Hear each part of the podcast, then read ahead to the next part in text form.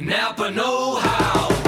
At Napa Auto Parts, you can get $25 or more off brand new DeWalt power tools by trading in your old ones. You know, those worthless tools you never use anymore? Yeah, those dusty things can actually save you at least $25 on new DeWalt power tools.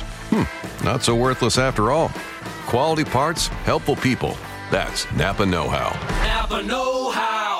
At participating Napa Auto Parts stores while supplies last. Offer ends 63019.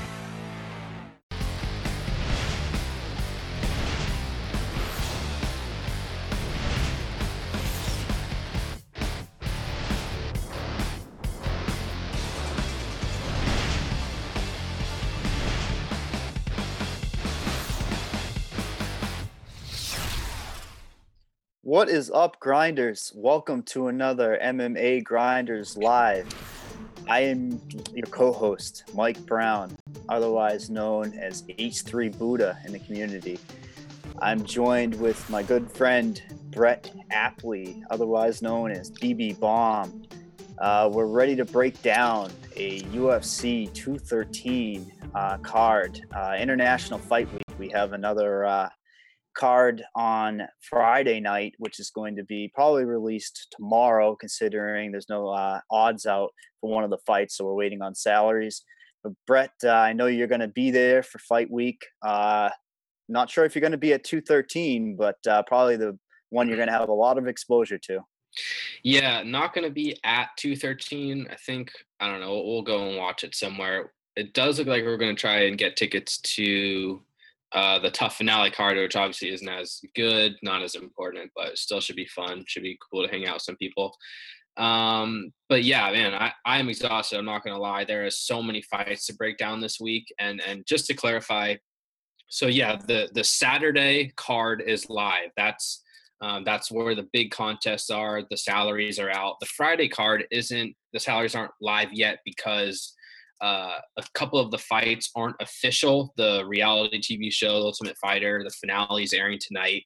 Once the finale airs, the fights will become official.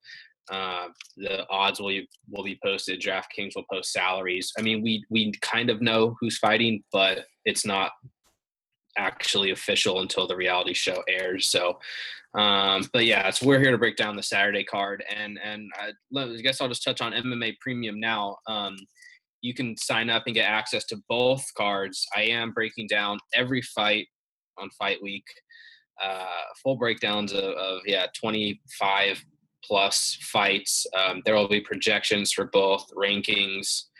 Um, the I'll start to release some of it tonight. Uh, I'm I'm almost done with with 213. Um, the breakdowns that is the projections and rankings won't be up closer to the actual card and then i will try to uh, post the breakdowns for the friday card tomorrow. Once draftkings releases the salaries I'll, I'll, put the final touches on it and then i'll try to crank out everything last minute for you guys. But fear not there is full content for both cards here in the uh, expert marketplace daily marketplace on roto grinder so i encourage you to check that out yeah, definitely. And there's going to be plenty of people in premium chat chatting it up. Um, I guess the big question is will we have a live Periscope? Will we have some inside, uh, you know, at the fights videos from you, or what are we gonna what are we gonna be able to look forward Maybe to? I don't know. I, I mean, going to be there, so honestly, I was I was just considering setting up like a hidden camera and and just focusing it in on Sun Tzu because I feel like there's something's going to happen with this guy. You know, you you, you know, I, I'm not. I'll confirm whether or not he's a creep. I I'm leaning about 60 40 no, but you, you never know. Uh, but um, yeah, maybe I'll I'll uh I'll. He's not. He I doubt he knows what Periscope is anyway. So, um, maybe I'll set up a camera and then focus it in on him. That'll that'll be fun. You always need a wild card in Vegas, right? always need a wild card. For sure. Uh, what do you think? Uh, we should uh, jump into breaking down some fights. Yeah, let's do it. All right, let's kick it off with the uh, prelims here, the early prelims, where we see Trevin Giles versus James Bochnovic. Uh, we have two newcomers in this fight and the next fight. It's very interesting. Uh, we have Giles coming in at 9,000, a minus 310 favorite, versus Bochnovic at 7,200 at plus 255. Um, Vegas does what see this fight going uh, over two and a half rounds, um, but we do have Giles as a pretty good favorite here. Um, both newcomers, so we don't have that angle to play off of. But uh, what do you uh, what have you seen on these guys? Anything uh, kind of Well, Yeah, yeah. It's it, there's some good and there's definitely some bad. I mean, obviously, well, Giles is nine and zero. Um, he's a finisher, five submissions, three knockouts, only one decision. Bochnovic is eight and one, um, seven submissions. You know, it, it's real hard to be confident in this fight one way or another. Um, I can say that I, I think Giles has more upside. Um, he looks like the better athlete, but in pretty much all of his wins, um, there have been red flags. Whether it be he's getting he's getting rocked, he's getting taken down, he's getting his back taken, things that you don't love to see on the regional circuit. Um, but at the same time, it's good to kind of see that things because uh, we know he can fight through some sort of adversity. So I'm a bit torn here. I, I, can I can easily see him going out there and, and stomping Bochnovic. Um, he's one of the heaviest favorites on the card. He has a really solid inside distance prop, uh, one of the best on the card, I believe. Second Um, best, minus one twenty five. yeah, that's really good. And, and for his price, you know, I think Giles makes for an excellent tournament play. I doubt the public's going to be on this fight really at all, um, in comparison to others at least, because no one knows who these guys are. And and you know, I say this all the time, but inexperienced guys are are good DraftKings targets because generally they have more holes in their game, and the more holes you have in your game, the more easily an opponent can take advantage of that. The more finishes there are. Um, so I do think this fight finishes. Um, it's not a lock. Again, we just don't have enough data on these guys, but I do like Giles for the reasons I mentioned. His odds are great. Um, don't think he'll be super high owned, but I also like you know Bochnovic because there's really nothing that tells me Giles should be a massive favorite in this fight. Uh, making his UFC debut, we've seen him put in bad spots in nearly every fight. Maybe Bochnovic can't take advantage of it, but uh, for the price and for his projected ownership, I'm definitely willing to take some chances on him as well. So, um, overall, I will definitely have exposure to this fight. Uh, if I thought it was going to be 60% owned for each fighter, uh, you know, for the field, then I, I wouldn't, but I, I expect it to be closer to the 20% range. Um, and, and based on all the numbers, it, it, it looks like one of these two fighters could score well. So I, I do like to, to target the fight as a whole. Yeah. Uh, do you see grappling potential with Bochnovic? Because that was one of the first things that I saw was uh, he does try to take it to the ground. One of the things with Giles that you were saying was he gets he has been rocked before, and then right away he's been taken down. He's pretty much been taken down once in every fight that I was watching. Same thing, uh, Bochnovic on the flip side has been uh, getting takedowns, at least one takedown per fight.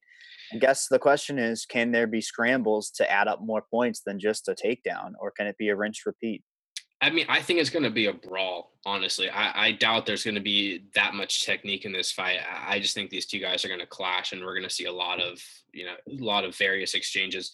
Um, from what I can gather, like Bochnovic, his his strength is striking. Like he has kickboxing, Muay Thai experience, but all basically all of his wins are by submission. So I don't think he's some elite wrestler. I don't think he's some uh, elite submission grappler, but um, clearly that's what he's been doing in his MMA fights. So um, yeah, it, you know he's well rounded enough that if he feels there's an advantage on the ground, he- he'll look for that.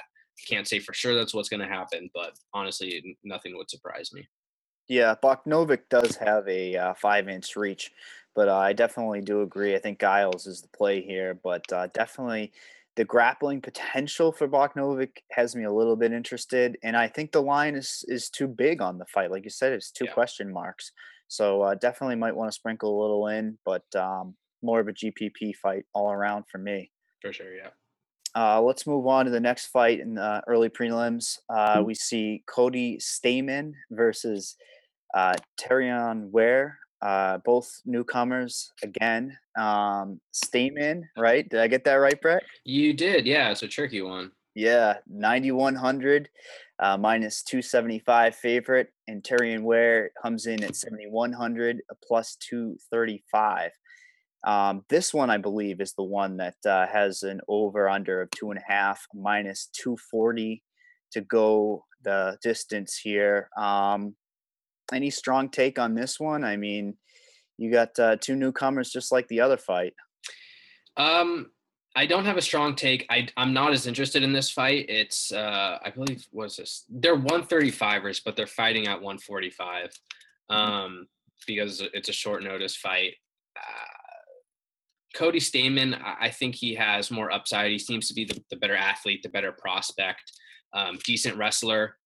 He trains, he's a main training partner of Daron Cruickshank, uh, former UFC fighter, decent striking.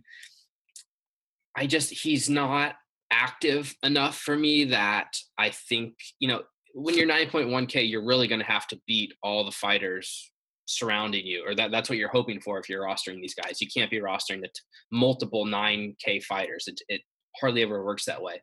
So, you know, Stamann needs to either land 10 takedowns or get a finish and doesn't have a great inside distance prop for the price. Uh, doesn't have a great, you know, numbers in general and he just he doesn't fight actively enough. I- think he can land a couple takedowns. I think he can compete on the feet. He'll probably get the win but i see him maybe scoring 80 points. Uh, there's nothing wrong with that. I just don't necessarily know that he has a 120 point upside um, so i'm i just think there are better plays in his range um, i'll let you talk about Ware a bit but i i my concern with him is that uh Stamann shoots for the takedown often and, and spends a lot of time in, in top position. And so Ware just won't get significant strikes, but um, he's not a terrible punt, decent boxer. His, his options to win are, are basically to keep the fight standing. Um, and he's not a horrible punt play. I just don't see the upside on him either. Yeah, I, I don't. I basically do agree with you. I think uh, Ware is going to have to try to keep it standing. I mean, he has output, but I'm not sure what how much there can be out of him. He was easily taken down, and I believe it was his last fight. Same same thing that you were saying. Um, there could be top position from Stamann, so you're concerned about that.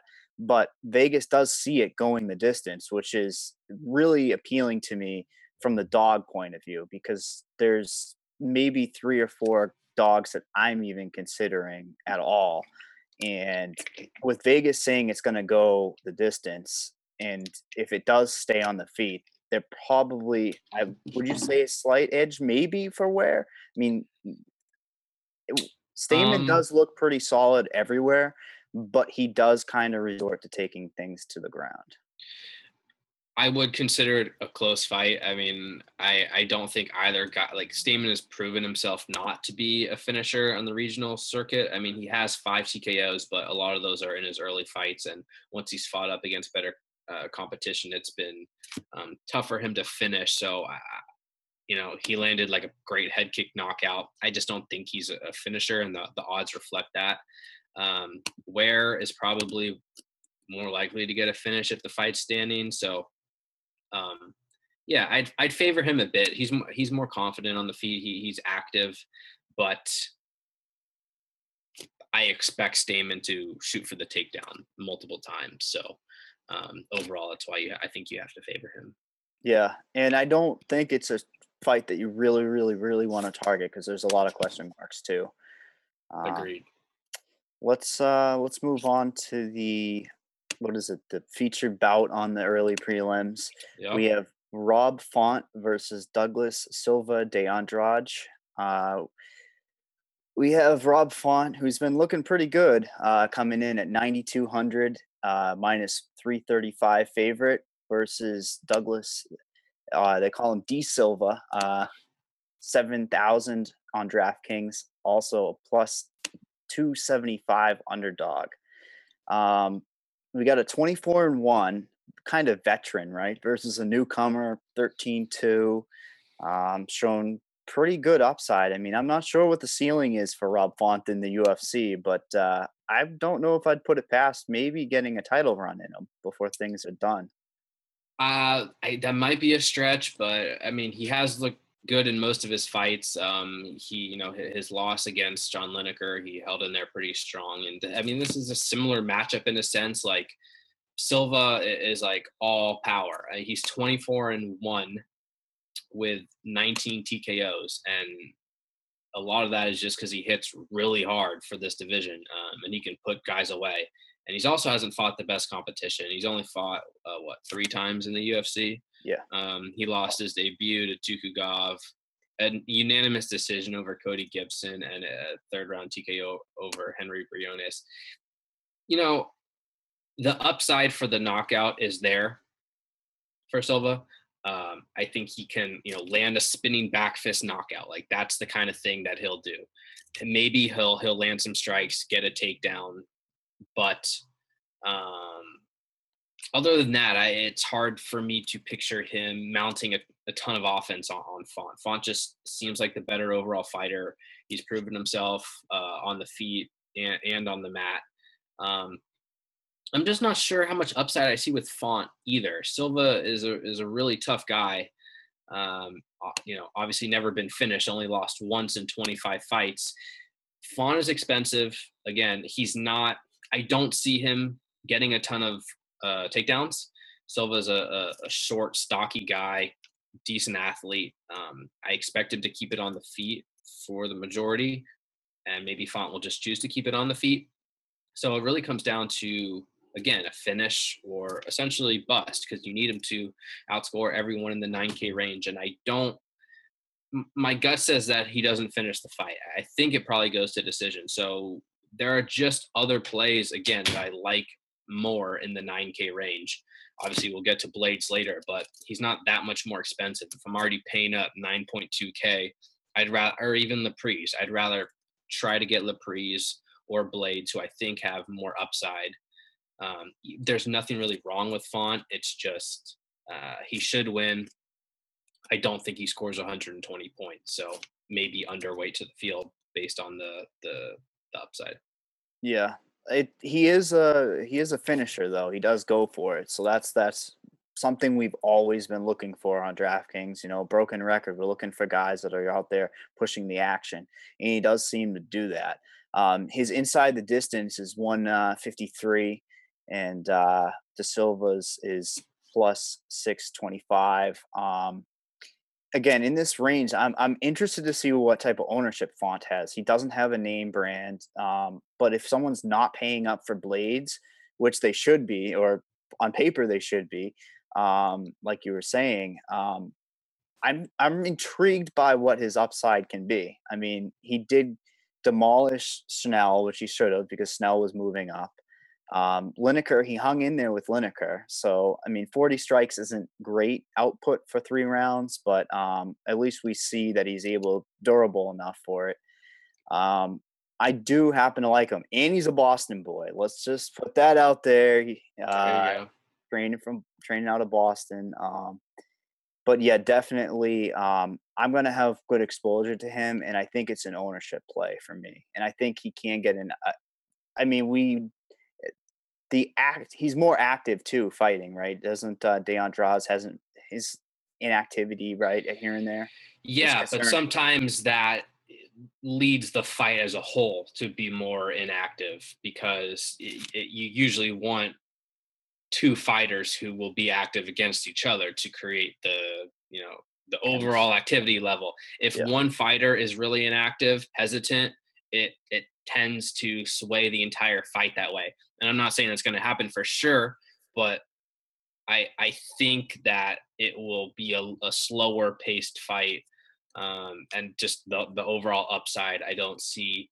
being there enough to warrant heavy exposure. But he's a big favorite. Inside distance props fine.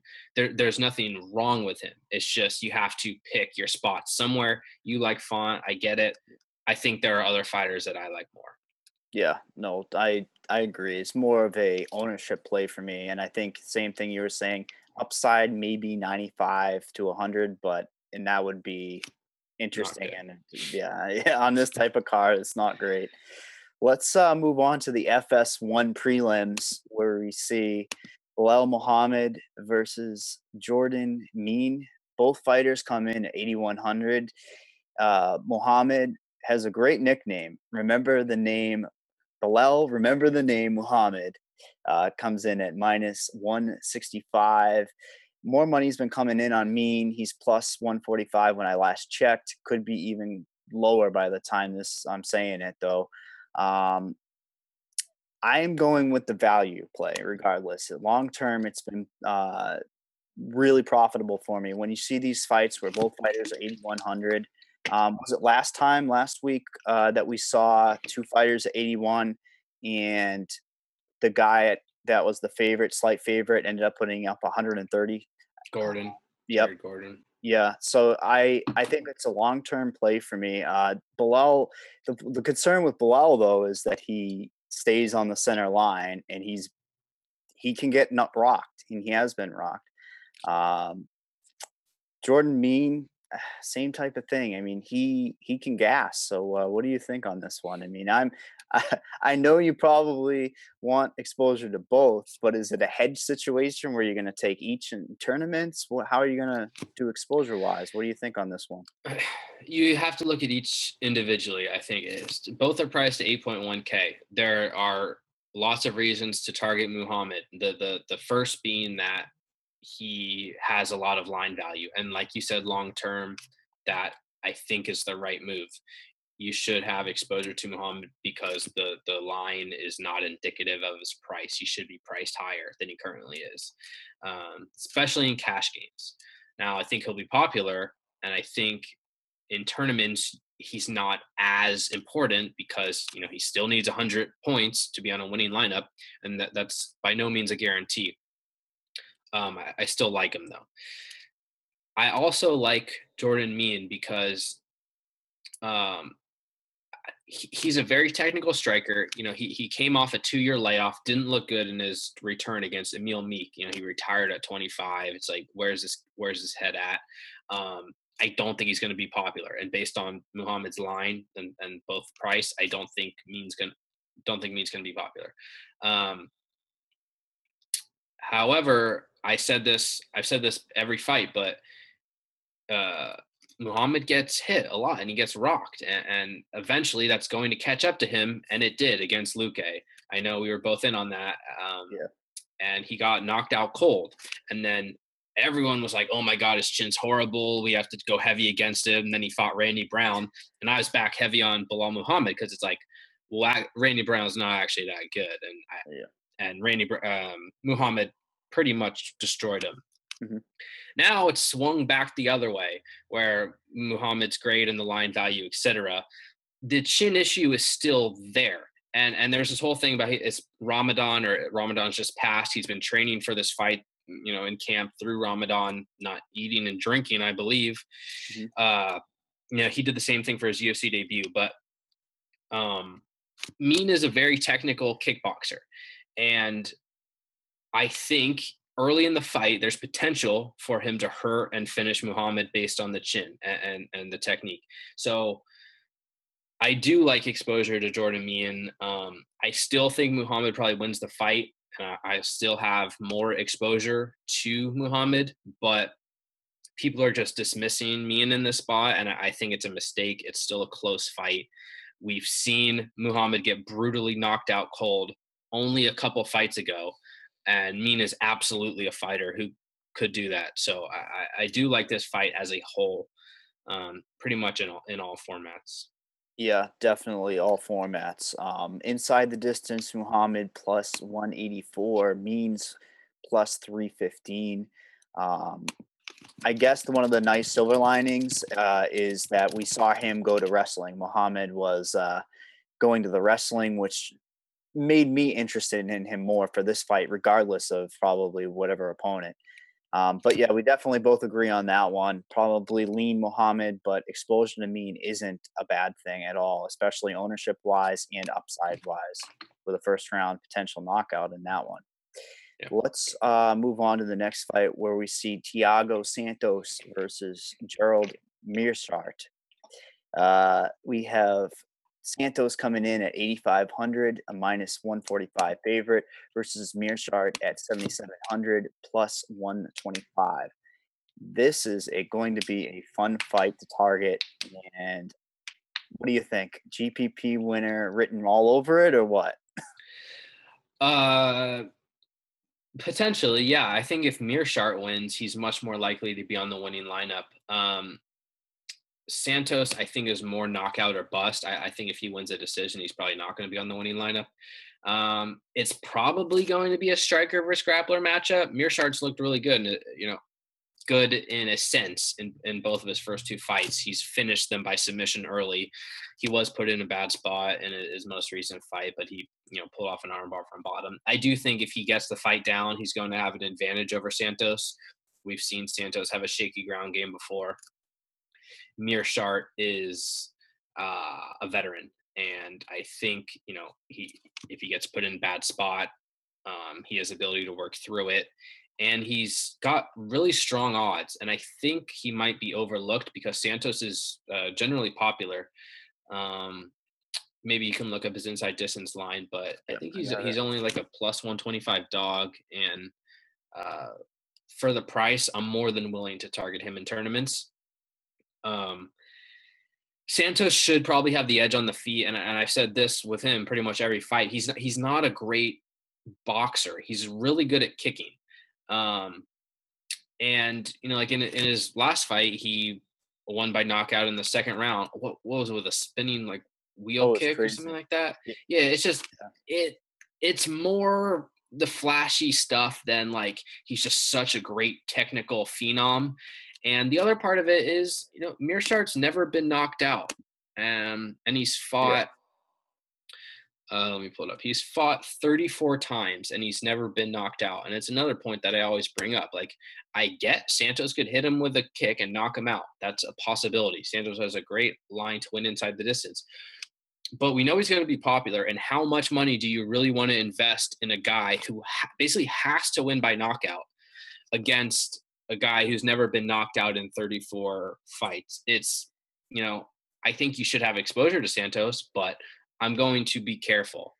Um, so I, I almost prefer Meerschaert f- for the price, even though I, I kind of expect Santos to still come through and get the win.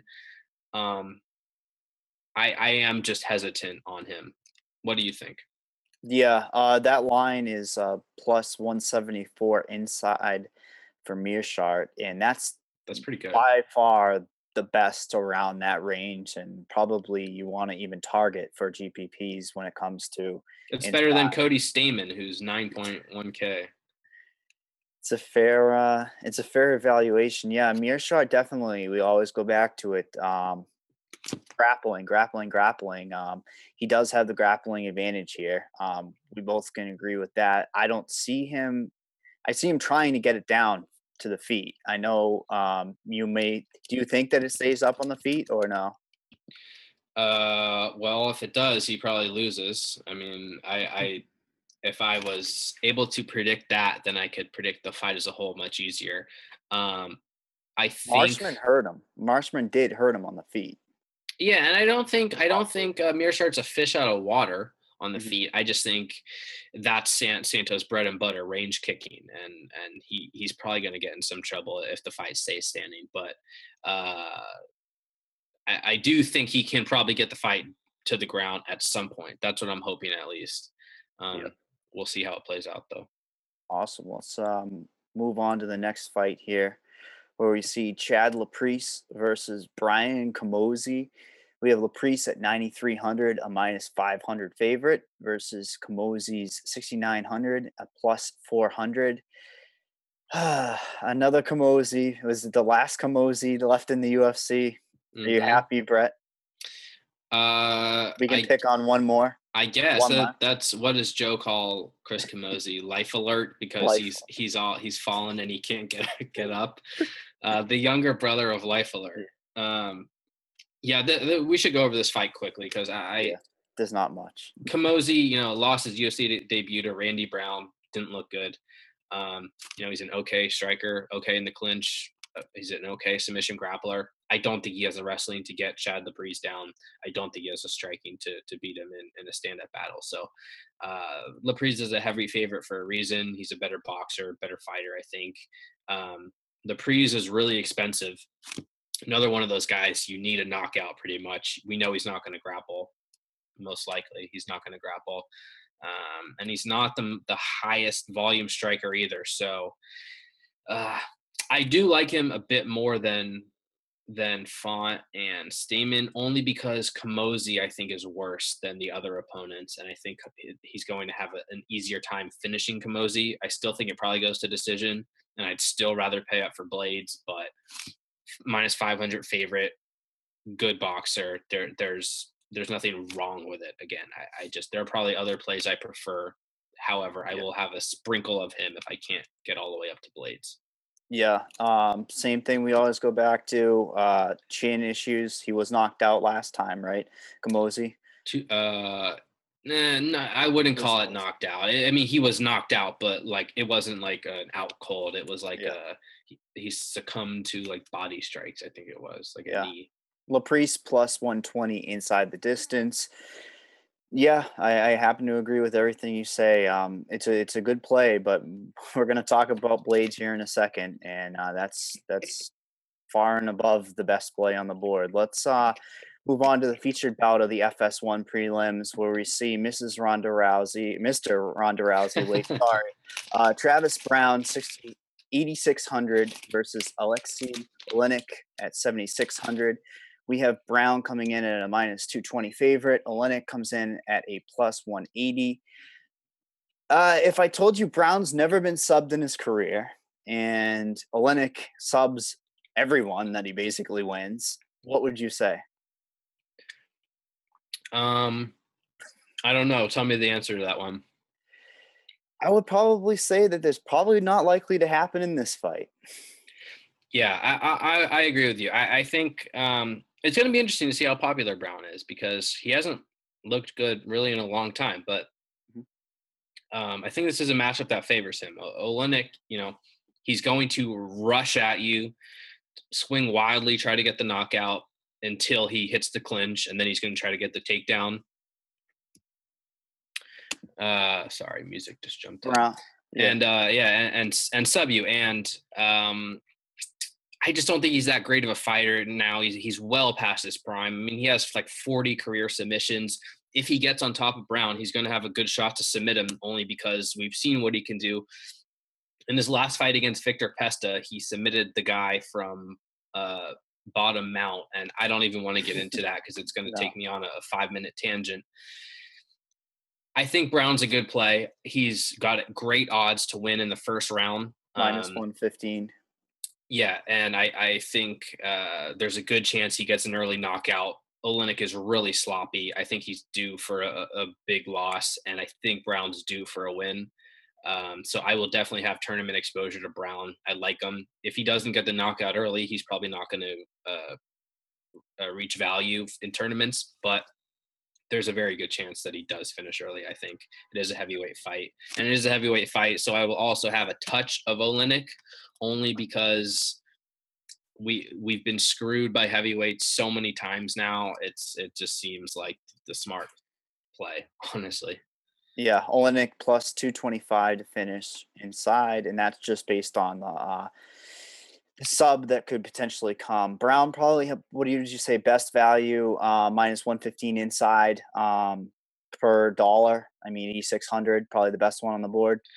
Uh, he's a good value. I mean, I, I don't I don't know. I, I think he's a very strong tournament play. I'll I'll leave it at that. Yeah. All right, let's uh, move on to the main card here, where we see a could we see a resurgence of uh, Anthony Showtime Pettis uh, versus Jim Miller? Pettis comes in at a favorite, 8,900, minus 245 favorite versus Jim Miller at 7,300, plus 205 underdog. What do you think? Uh, we can see a better version of Pettis, or do you think that that's already Gone. gone? Yeah. Uh, I don't know. I, I th- this fight concerns me. Pettis in general as a fantasy play concerns me. he really is, is knockout or bust. He is not going to be getting the takedowns here. Um, he's not the most active striker. He's not the best at controlling space.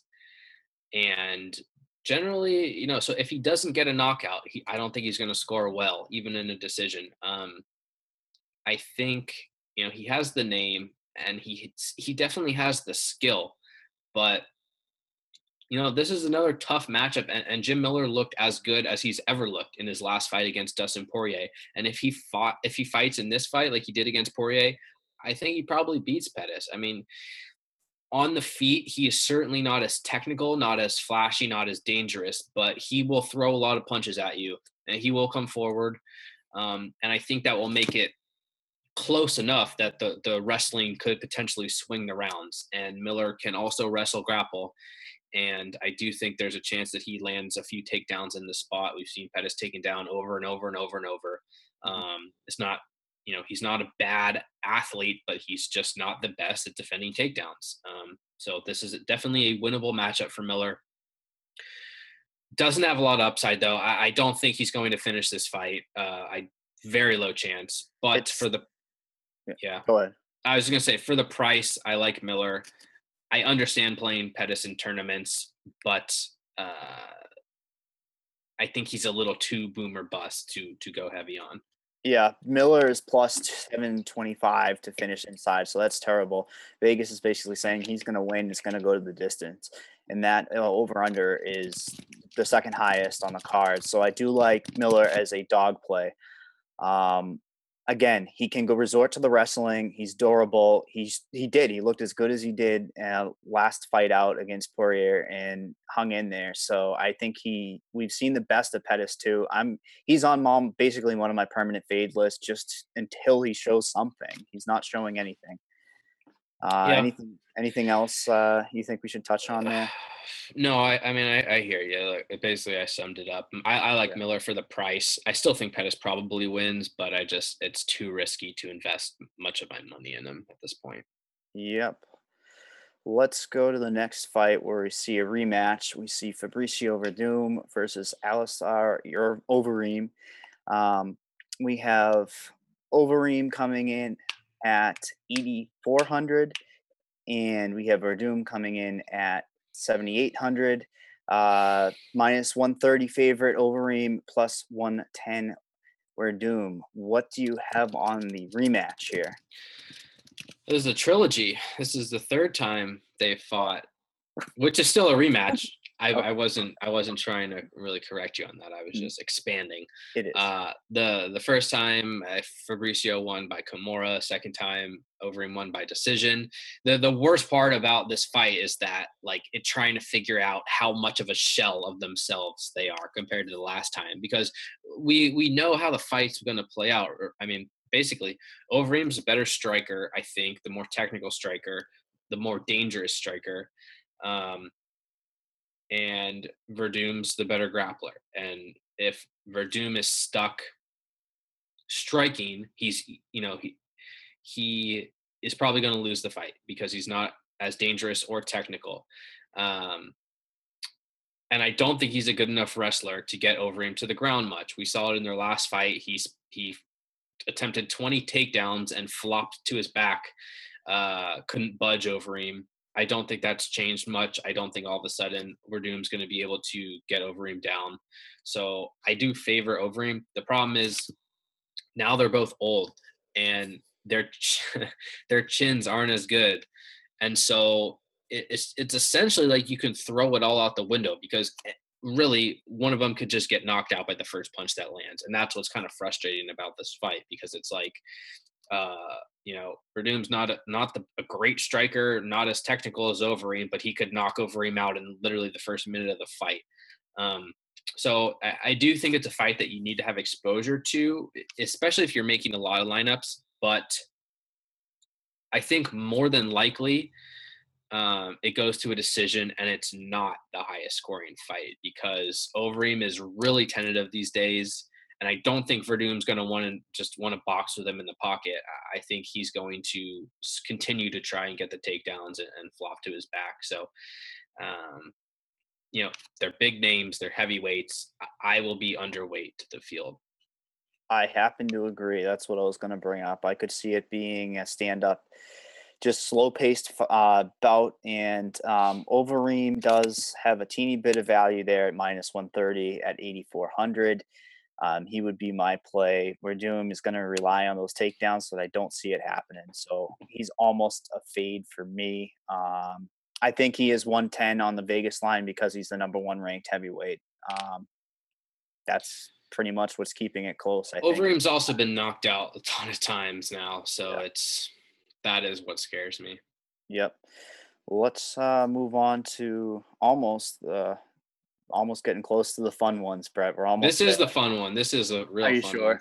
one. Oh, uh, for us, yes. Yes, The, exactly. the people's main event. Curtis Razor Blaydes. Love the nickname.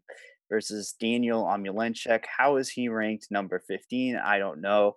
Curtis Blaydes comes in at 9,500, a minus 900 favorite versus Omielanczuk's plus 600. Uh, what do we have in this fight? I'll just put it in your court. Yeah. Um when I did when I did my brief analysis over both of these cards, so whatever 25 fights, I, I came away thinking Blaydes was the, the I was most confident in Blaydes winning out of any fighter on either card. It's so now he you know he opened as a minus I think 400 favorite, which is good. He's now I think minus 900, and it it's good. I'm happy about that, but I'd almost rather it be like, damn, I wish everyone didn't see exactly what I see. But it's hard not to really like Blaydes in this matchup. Um, he's looked great in the UFC thus far. You know, he lost to Ngannou via doctor stoppage. It wasn't really, you know, his fault. He got cut. He still looked okay. He got a couple takedowns in that fight. I think those two will probably rematch. Beat up Cody East and, and really beat the tar out of Adam Milstead. Eight takedowns, 25 strikes in the first two rounds, and won by knockout. Um, yeah, I don't know how you don't love this guy. He's priced as if he's a minus 400 favorite. So he has a ton of line value, even at 9.5K. Uh, I will do absolutely everything I can to play him. I just think he's a smart investment on this card. Maybe it doesn't work out perfectly to, to the fact where he's on the winning lineup. I just think he's too good of an investment to pass up. Um, Minus Based- 150 inside. Best. based on yeah best prop to win inside the distance um and he's a very active wrestler and he's fighting a guy in Omielanczuk who's been taken down in almost every single one. exactly who's not a great wrestler I- mean just going back a few fights he fought Alexi Oleinik was taken down four times Stefan Struve took him down twice I- if those guys can take uh Omielanczuk down I think Blaydes can do whatever he wants. And like this could come back to haunt us, right? But Omielanczuk isn't the most dangerous striker. Um, even fighting horrible guys like Jarjis Danho, um, he did win. Okay, he won by first round knockout over De La Rocha, but that's really the only fight he's looked good in. In You're talking Eight. too much about him. You're giving him. You're giving him too- much. It. It's. I so just- I- one-sided. and, and you have to say that Blaydes is, you know, he just fought Francis Ngannou and didn't get knocked Yes. out, really. So it's like this isn't to me like a oh anything you know really anything could happen one punch. It doesn't feel like that, even though it's a, heavyweight fight. Again, it could come back to haunt us, but I really like Blaydes. I, I I don't think you have to force him in based on the price, but I think he's the odds-on favorite to score the most points. He most likely will score 100 plus points, and there's nothing wrong with that in any format. And I think you should probably have uh, significant exposure to him. Yep. Uh, right away, I was thinking he's approaching that Ronda Rousey. You know, was it a, le- a minus um, eleven hundred? I mean, he's approaching that territory. crazy. so it scares me. Um, yeah, all the Blaydes. Let's Move let's on. say it how it is. Um, let's go to the real fun one, man. The fight of the year. We'll just give it the award before it even happens. You'll Soldier of God Romero versus Robert the Reaper Whitaker. We're giving them their nicknames. It's going to be amazing. Whitaker, 8,300, a minus 135 favorite Romero comes in at a plus 115 underdog. Um, Romero opened up as the favorite in this fight. Does that sway you at all, maybe? Perhaps I might think you're already on Whitaker. I'm on Whitaker. Yes, Whitaker. Uh, I mean, okay. I will just say it up front. I, I am very biased towards Whitaker, and I'm I'm biased against Romero. So it's kind of like reg- before I even did any tape study, I was picking Whitaker. Whitaker. I've two of my best nights ever have both win, been when I went all in on Whitaker as an underdog. Um, I it's it's hard not to love the guy and Romero. I I get that I get everything that that you could tell me about him but I, am just not as high on him as other people. I don't i think he's good. I just don't think he's great. And and let me try to explain why. He's not first of all he's not the most active striker right?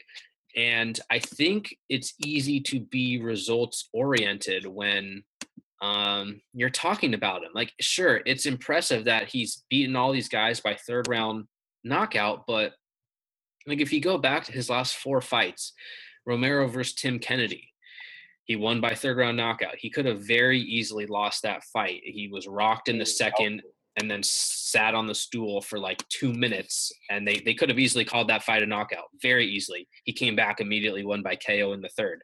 Good for him, but that doesn't negate the first two rounds.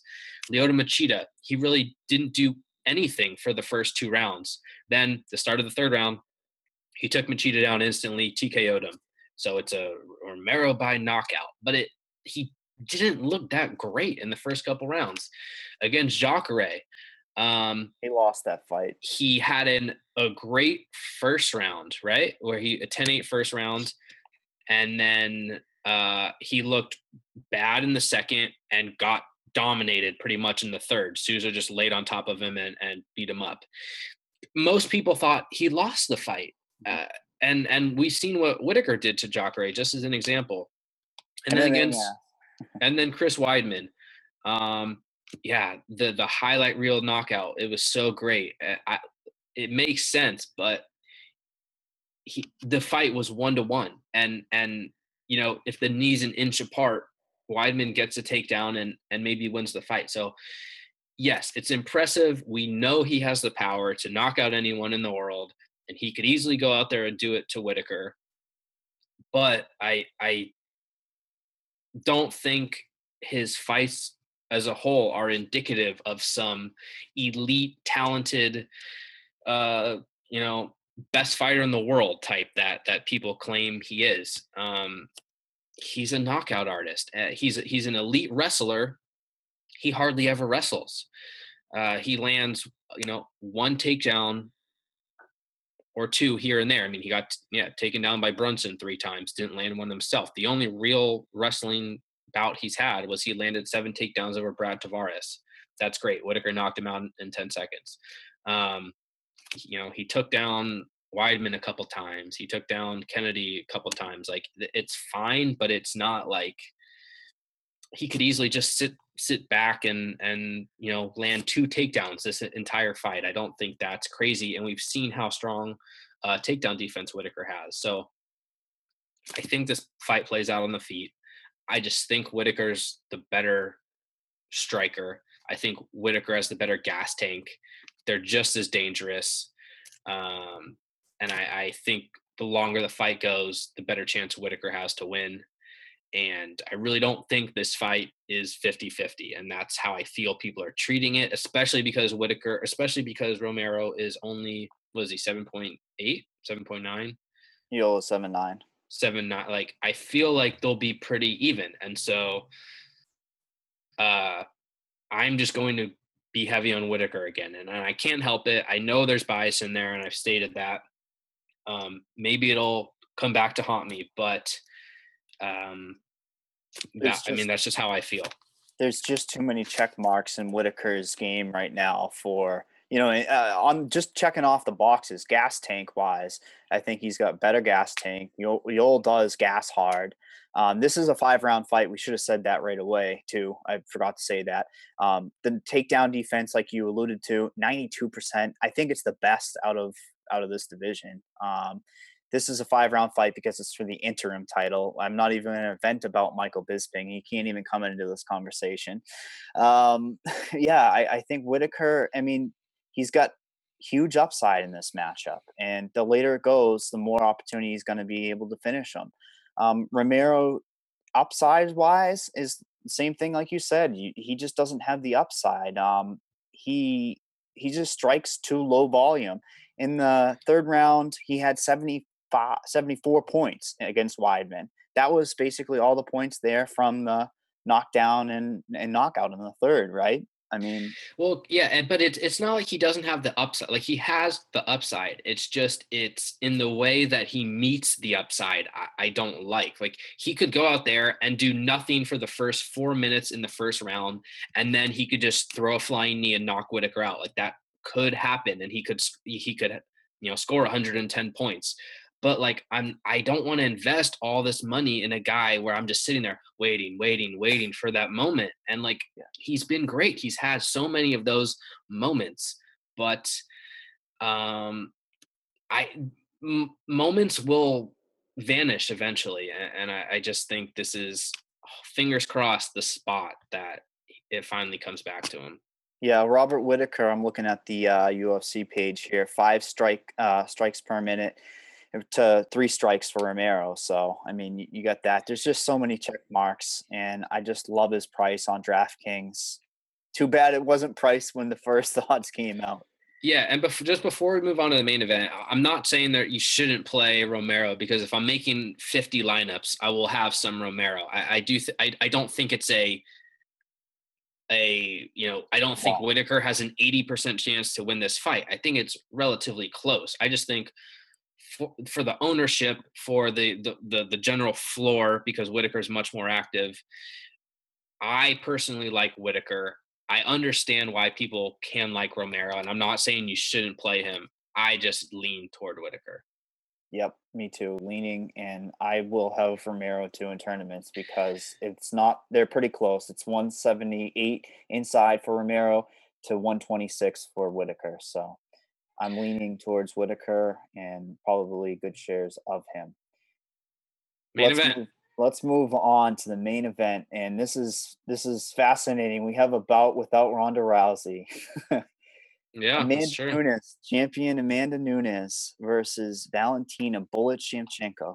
Uh, we have Shevchenko, the rare favorite, um, uh, at 8,200 on DraftKings, minus 110 versus Amanda's uh, 8,000 on DraftKings, minus 110. The line came back. It's been swinging back and forth.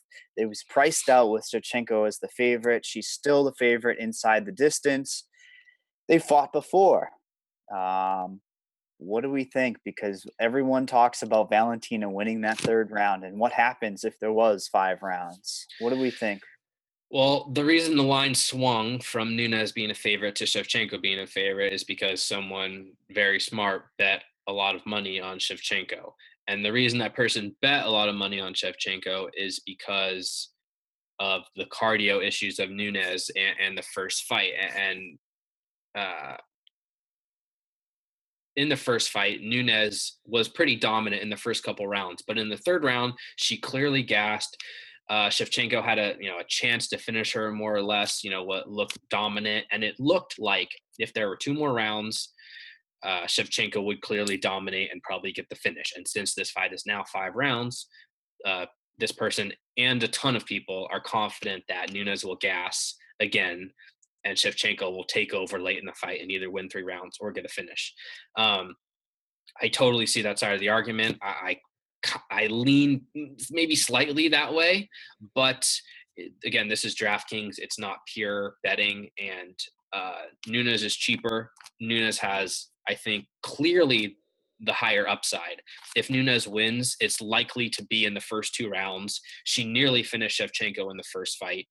Um, and I think she can finish her in this fight. I have zero problems with targeting Nunes. I, I actually think she's a better DraftKings play than Shevchenko for the price, for the upside, even though I think Shevchenko still might win. Um, if Shevchenko wins, it could be a you know a slow paced striking match where she scores. She might only score 90 points in five rounds.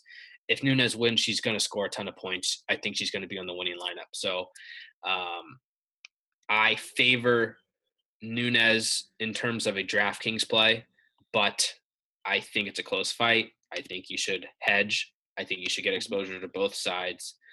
Um, and yeah, looking forward to see how it plays out. Yep. Uh, pick 'em fight. I basically have to agree with pretty much everything you said. I'm leaning towards Shevchenko. I think she's evolving. She hasn't been knocked out in I think it was seven years. Uh, I'll have to double check. Um, she did submit what was called a grappler. Um, she's just evolving and getting a lot more on the feet. Yeah, I use the quotation marks. Um, yeah, I'm in the Val camp here. Uh, odds inside slightly better for her. Brett, quick anything before we uh, sign off here? No, just uh, the main two fights. I think you should have high exposure to. It's still, you know, they're both five rounds. There's a built-in floor in that sense. Um, Blaydes is going to be very popular, but get exposure to him too. And uh, I think there's a lot of good fights in the mid-range. So should be a great card. Just enjoy it, guys. Yeah, I'm looking forward to it. Um, check out the lobby. There's a ton of contests out there. A new promo up in the lobby. Uh, fight to the finish should be a survivor. We've been asking for it. We're looking forward to it. Um, you can win up to three seats, so you know, fire fire as many bullets as you want. And uh, if we don't win, we certainly hope that you guys are winning. And we'll see you next time. Later.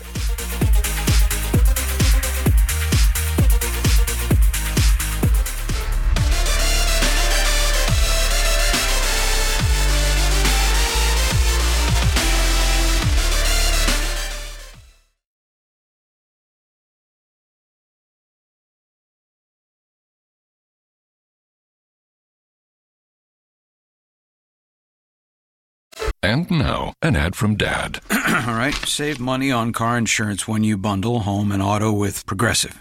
Can I take these off? All right. What is this? This looks good. Wow, that's well made. Where did you get this? I'm talking to you with the hair. Yeah, where did you get this? It's good stuff. That's solid. That's not veneer, that's solid stuff. Progressive can't save you from becoming your parents, but we can save you money when you bundle home and auto. Progressive Casualty Insurance Company affiliates and other insurers. Discounts not available in all states or situations. Let's say you just bought a house. Bad news is, you're one step closer to becoming your parents. You'll proudly mow the lawn. Ask if anybody noticed you mowed the lawn. Tell people to stay off the lawn. Compare it to your neighbor's lawn. And complain about having to mow the lawn again. Good news is, it's easy to bundle home and auto through Progressive and save on your car insurance, which, of course, will go right into the lawn. Progressive Casualty Insurance Company affiliates and other insurers. Discount not available in all states or situations.